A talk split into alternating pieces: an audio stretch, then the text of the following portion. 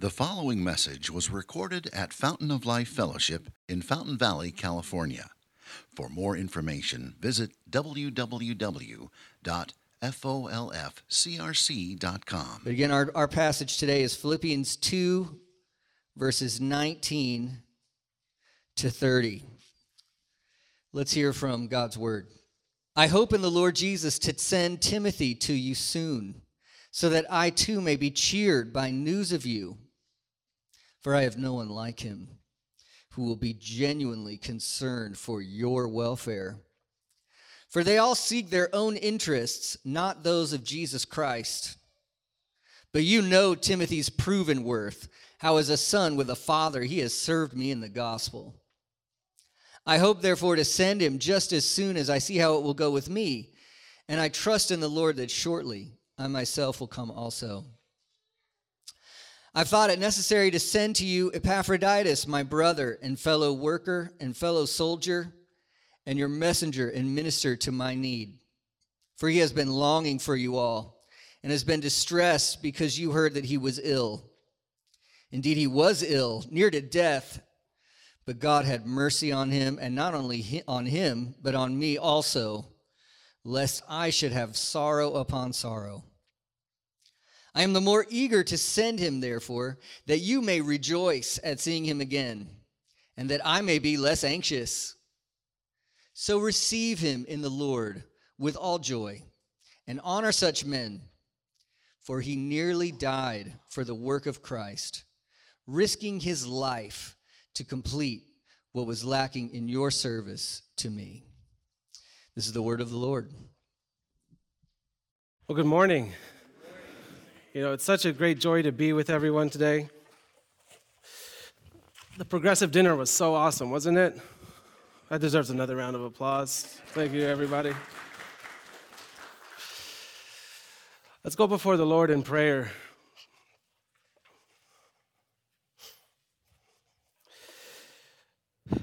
Father, we are your children, and we have been made your children because of the work that the Lord Jesus did on the cross for our sins. We all have certain burdens, we all have certain tendencies. Lord, but we all come before you right now to lay those before you, asking you to cleanse our minds and prepare our hearts as we receive your word today. Lord, I pray because this work is way above me to give to your people your word. I just pray, Lord, that we would hear it, we would adopt these qualities that we will see today, all for your glory. And in your name we pray. Amen.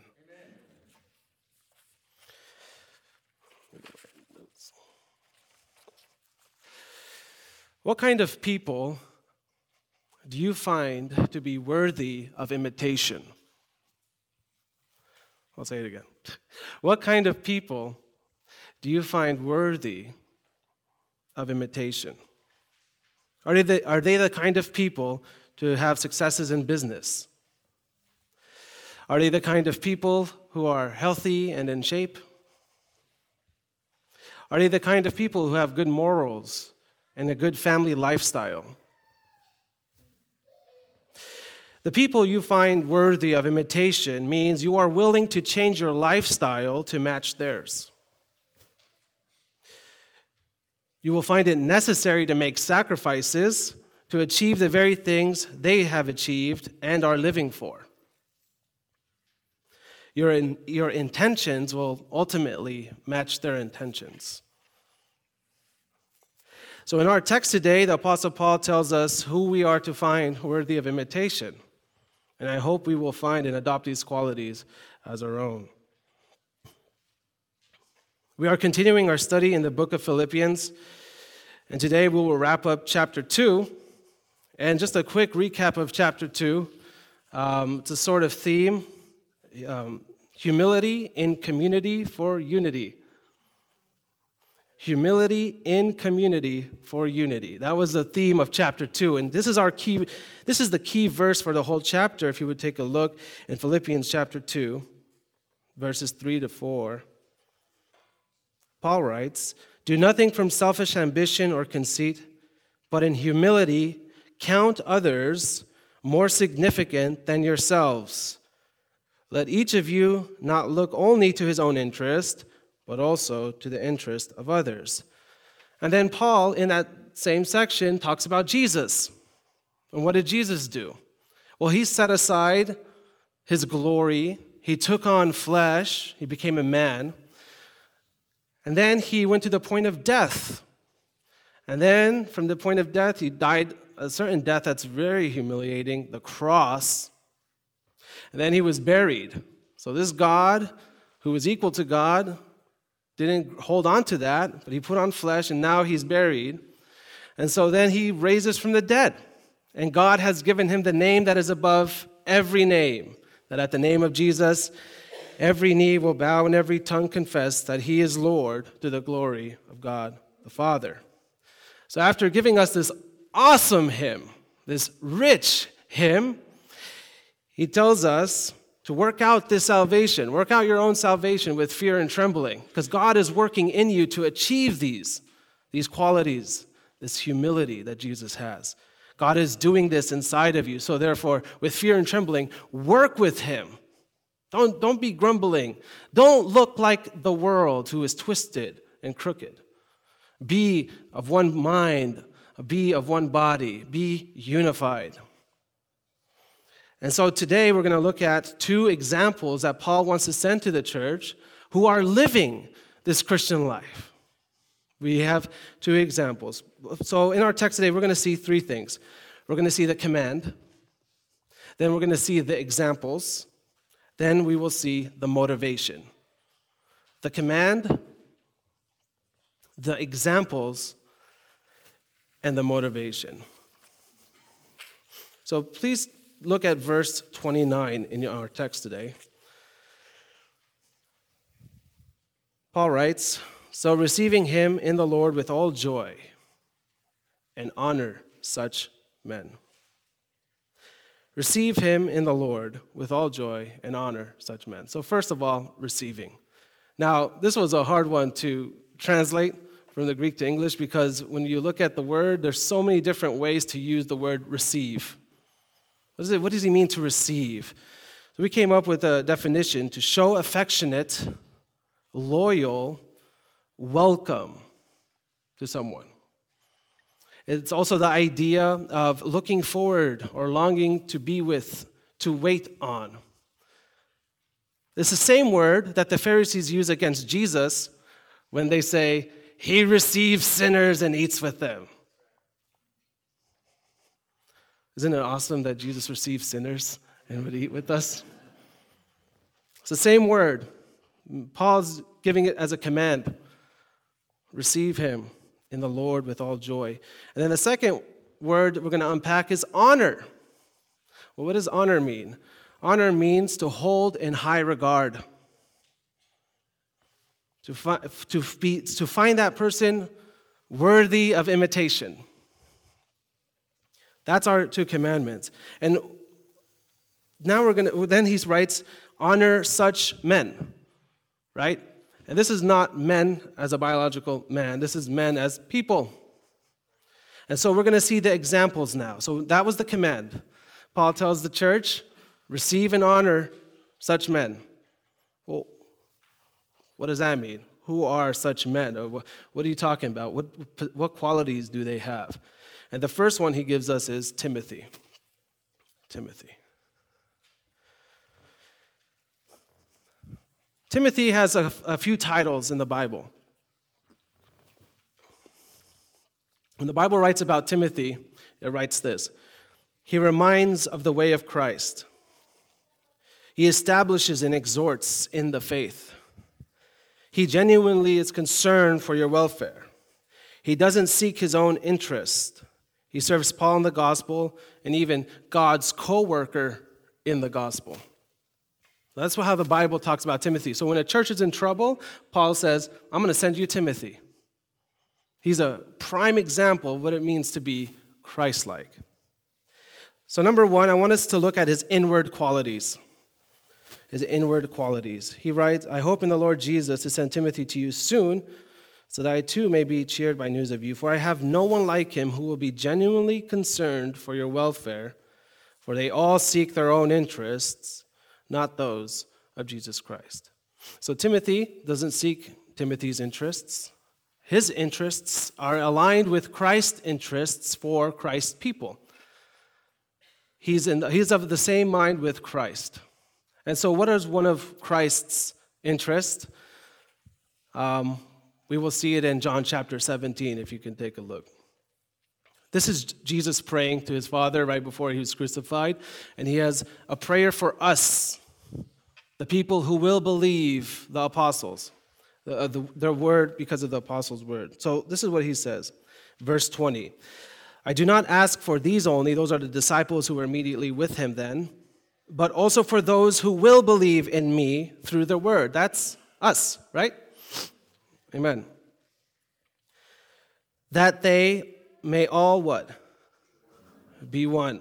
Just as you, Father, are in me, and I in you, that they, that they also may be in us, so that why? The world, what? May believe that you have sent me. Hmm. The glory that you have given me, I have given to them that they may be one, even as what? We are one. The way Jesus and the Father, the Son and the Father are one, he's praying that we would be like that. I and them, and you and me, that they may become what? Do you see a theme? Perfectly one. So that the world may know that you sent me and love them even as what? Jesus is praying for unity among his believers, among his disciples. He's praying that God will just have everybody one, the same way that he is one with the Father. That same unity he has with the Father, he's praying for us. And so that's his interest for the church. And Timothy shares that same interest. He is genuinely concerned for the church and their unity. We could take a moment here be like and ask the question, do we share the same interests that Timothy shares with Jesus? Do you are you genuinely concerned for your brothers and sisters? Would you put aside your own interests for the interests of others? That's Timothy's inward being. That's who he is. And notice that Paul says, I hope in the Lord Jesus to send Timothy to you. Because right now, Timothy is serving Paul, which leads me to the next quality, the outward quality, his, his faithfulness. Look what he writes in 22. But you know Timothy's proven worth, how as a son with a father he has served me in the gospel. I hope, therefore, to send him just as soon as, as, as how I would see it go with me. And I trust in the Lord that I, I shortly will come also. I myself will come also. Hmm. You know Timothy's proven worth. You've seen him. You've seen him how he served me. You've heard about him. I'm, i want to send him to you because not only is he genuinely concerned from the inside about you, but he's proven himself in that way. He is faithful. He is faithful to the what? To the work. He has served me in the what? In the gospel. So Timothy's inward quality, my, my own interests, I'm going to push to the side for the interests of others because that's what Christ is like. He set aside his interests for us. And he is faithful. He is a proven vessel, a proven worker for God's work. That's our first example. Our second example is Epaphroditus. Epaphroditus. Number one, this name is really hard, and I had to spend some time with it. But I noticed something. Commentators write that Epaphroditus has a pagan goddess name in there. Okay? Aphrodite. Love, uh, beauty, fertility. She is the sexual personification. She's a sexual personification. And so her name is in Epaphroditus' name. one commentator writes, and I think it's so interesting, that there's no demand to change Epaphroditus' name. Why? Well, because there's an awareness that you're not a Christian because you have a Christian name. You are a Christian because you live the Christian lifestyle. So it's not about the name that you carry, but it's how you prove what is going on in you. You're working out your own salvation. Are you, like Timothy, you share the interests of others? You're genuinely concerned for them? You've proven your worth? So we have Epaphroditus, and he has seven uh, qualities or examples that Paul lists off for us. First of all, my brother. My brother. And I think it's, it is more brotherly affection here. Yes, his brother in Christ. Christ has adopted him. Um, but it's like my brother, my bro. My bro, my man, Epaphroditus. He is a fellow worker. Number two, he's a fellow worker. Now, that means that when he, Paul was starting the church, it's possible that he was helping Paul set up the church. It takes work to do that, and he was with Paul doing that. Number three, he's a fellow soldier. A fellow soldier. It could be that he was um, in the army because Philippi was a city of retired Roman soldiers. And so he might have been a soldier for, uh, for the Roman army. Now he's a soldier for the gospel. He's going to defend the gospel. He's going to go to battle over the gospel. That's the kind of man he is. Number three, your messenger. He served his church. He traveled to Paul. He was bringing Paul a, uh, a gift basket with money and food and whatever Paul needs to uh, endure prison. And number three, minister to my needs. Five, minister to my needs. He was helping me he was my helper. My helper. Now, six is a little, you have to kind of look into it. He has been longing for you. What does that mean? What kind of quality is a longing to be with somebody? He desires to be with the church. He loves his church. It's a quality. It's an example of a Christian living out the Christian life. He loves his church. And look, and he has been distressed because you heard that he was ill. Oh no, I can't update my Facebook and let them know I'm okay. I'm in prison. and they heard that I'm sick. Ah, they, I want them to know so that they could be better. I'm concerned for their welfare. Yes, I'm sick, but they heard I was sick.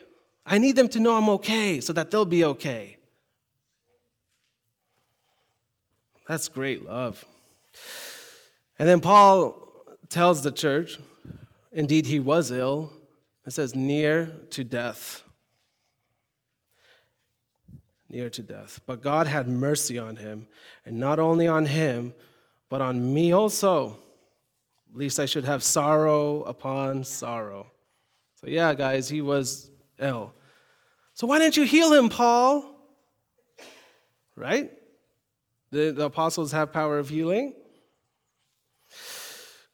I know, I love it because he doesn't give us details about this healing. We don't know. He, I'm sure he prayed for him, and I'm sure Paul turned around and helped his brother out when he was sick. I'm sure that happened. It says that God had mercy on him. And there's a beautiful balance because you remember earlier, for me to die is gain. But then he's hearing about his brother about to die, and what does he say? I'm going to lose my friend, sorrow upon sorrow. It's a, it's a beautiful balance that the gospel has. It's a beautiful balance. Say, yes, we have lost loved ones, but we shouldn't, we should be sorrowful when that happens. And then there's a, there's a weird thing that it's in us, but one day we'll see him again. I'm going to die and go to the Lord. But that may cause some of you to have sorrow. You may die and go to the Lord. then I'm going to have sorrow, even though we both are going to be with the, with the Lord.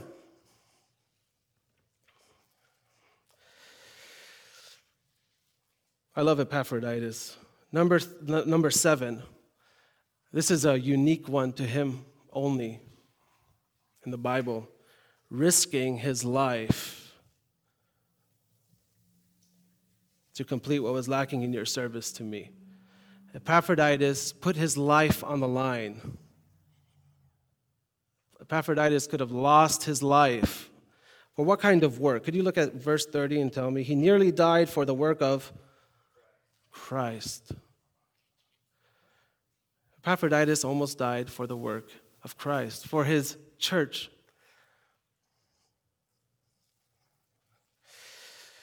That's Epaphroditus. We have, he's living out this Christian life, and we see seven examples of the kind of person Epaphroditus is, living out this Christian life. He's willing to fight for the gospel. He's, he's, he's willing to work to establish a church. He's, he's all in when it comes to his own life. Are we like that? Will, be, will we be willing to risk our life for the work of Christ? I mean, he left his home. He didn't have a cell phone, he didn't have Facebook. He left his home to go serve Paul until Paul was done with him. And he did it joyfully.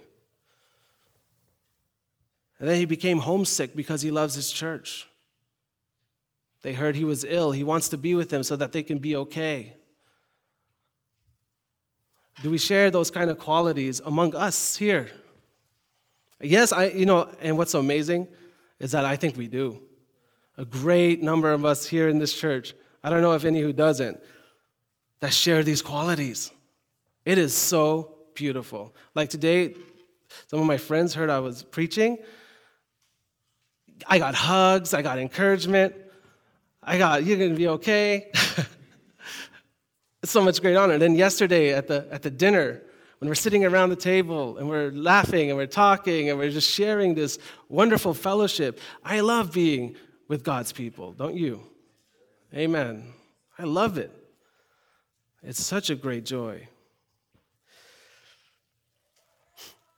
Then we have Paul who doesn't talk about himself explicitly, but I want us to look at how he writes about his brothers. Look at the way he talks about them. He's giving them honor and honor and honor. Don't they look like superheroes, these guys? Willing to risk their life for the greater good, the church? That's how Paul writes. He writes about Timothy. He's genuinely concerned. Not only that, he, he shares Christ's interest for you. Epaphroditus, he's, I love him so much. He almost died and I was going to lose it. But God had mercy on him. God had mercy on him. And so he's going to send Epaphroditus with this letter to the church and telling the church, you guys imitate Epaphroditus. Don't be embarrassed because he came early. That was probably one of the reasons why Paul told the church to receive him, because they might have been like, oh no, we sent a weak servant to Paul who couldn't finish the work. And so Paul is telling them, no, copy him, be like him, be like Epaphroditus. So the way that Paul walked, and then look how Paul, he receives from Philippians their gift, and then look what he writes. In verse 28, read with me I am the more eager to send him, therefore. Why? That you may rejoice at seeing him again, and I may be, I may be less anxious. So Epaphroditus was a helper to Paul. But Paul's concern is not about his welfare anymore, it's about the welfare of the church. So he gives up his own help for them. You see that? Paul sets aside his own welfare for the welfare of his church, the church in Philippi.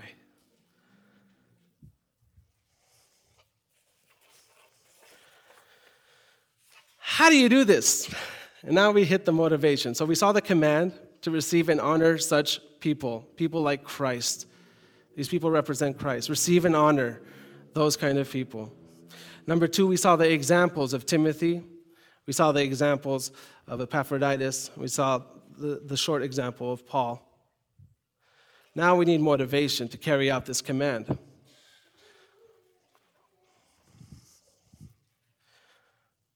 Again, Timothy, what was his motivation? What was his what was he doing? What was he serving Paul with?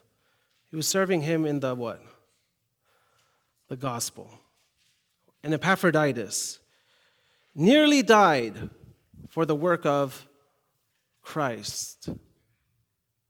I love this that Paul wasn't celebrating their achievements and how well they did in serving, but he celebrates their motivation. He celebrates their intention. They're like this, be like that.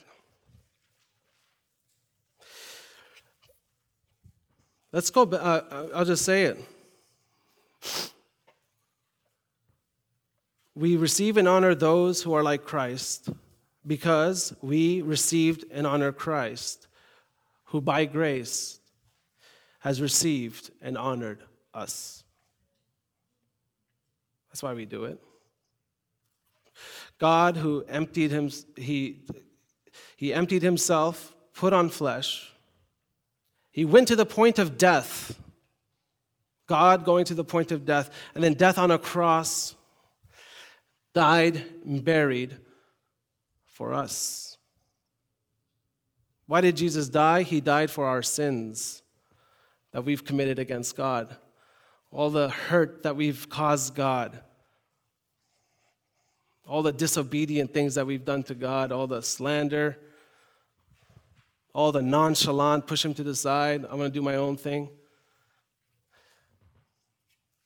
Jesus comes down to die on a cross for those offenses. He set aside his glory, he set aside everything he had with the Father to come and serve us. Right? Didn't Jesus say, I didn't come to serve, but I didn't come to be served, but to serve? It's Christ's interest. He is unifying all of God's children, and he does so by his blood. Jesus died on the cross for us so that we all can be part of one body, not two bodies, not three, but one body, a community. So here's the question. Number one, have you received Christ and honor him as Lord?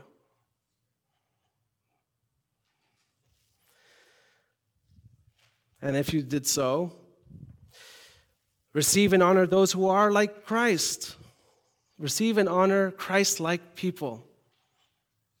Why? Because by grace, not because of how good you are and how well you perform, but by grace, He has received and honored you. He has brought you in. He calls us co heirs, calls us brothers and sisters, calls us family. Wow.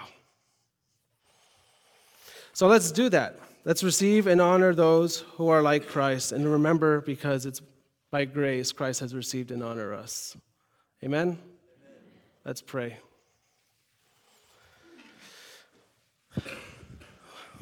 Lord Jesus, thank you for the work that you have done that is so inspiring that brings motivation to us to do the same.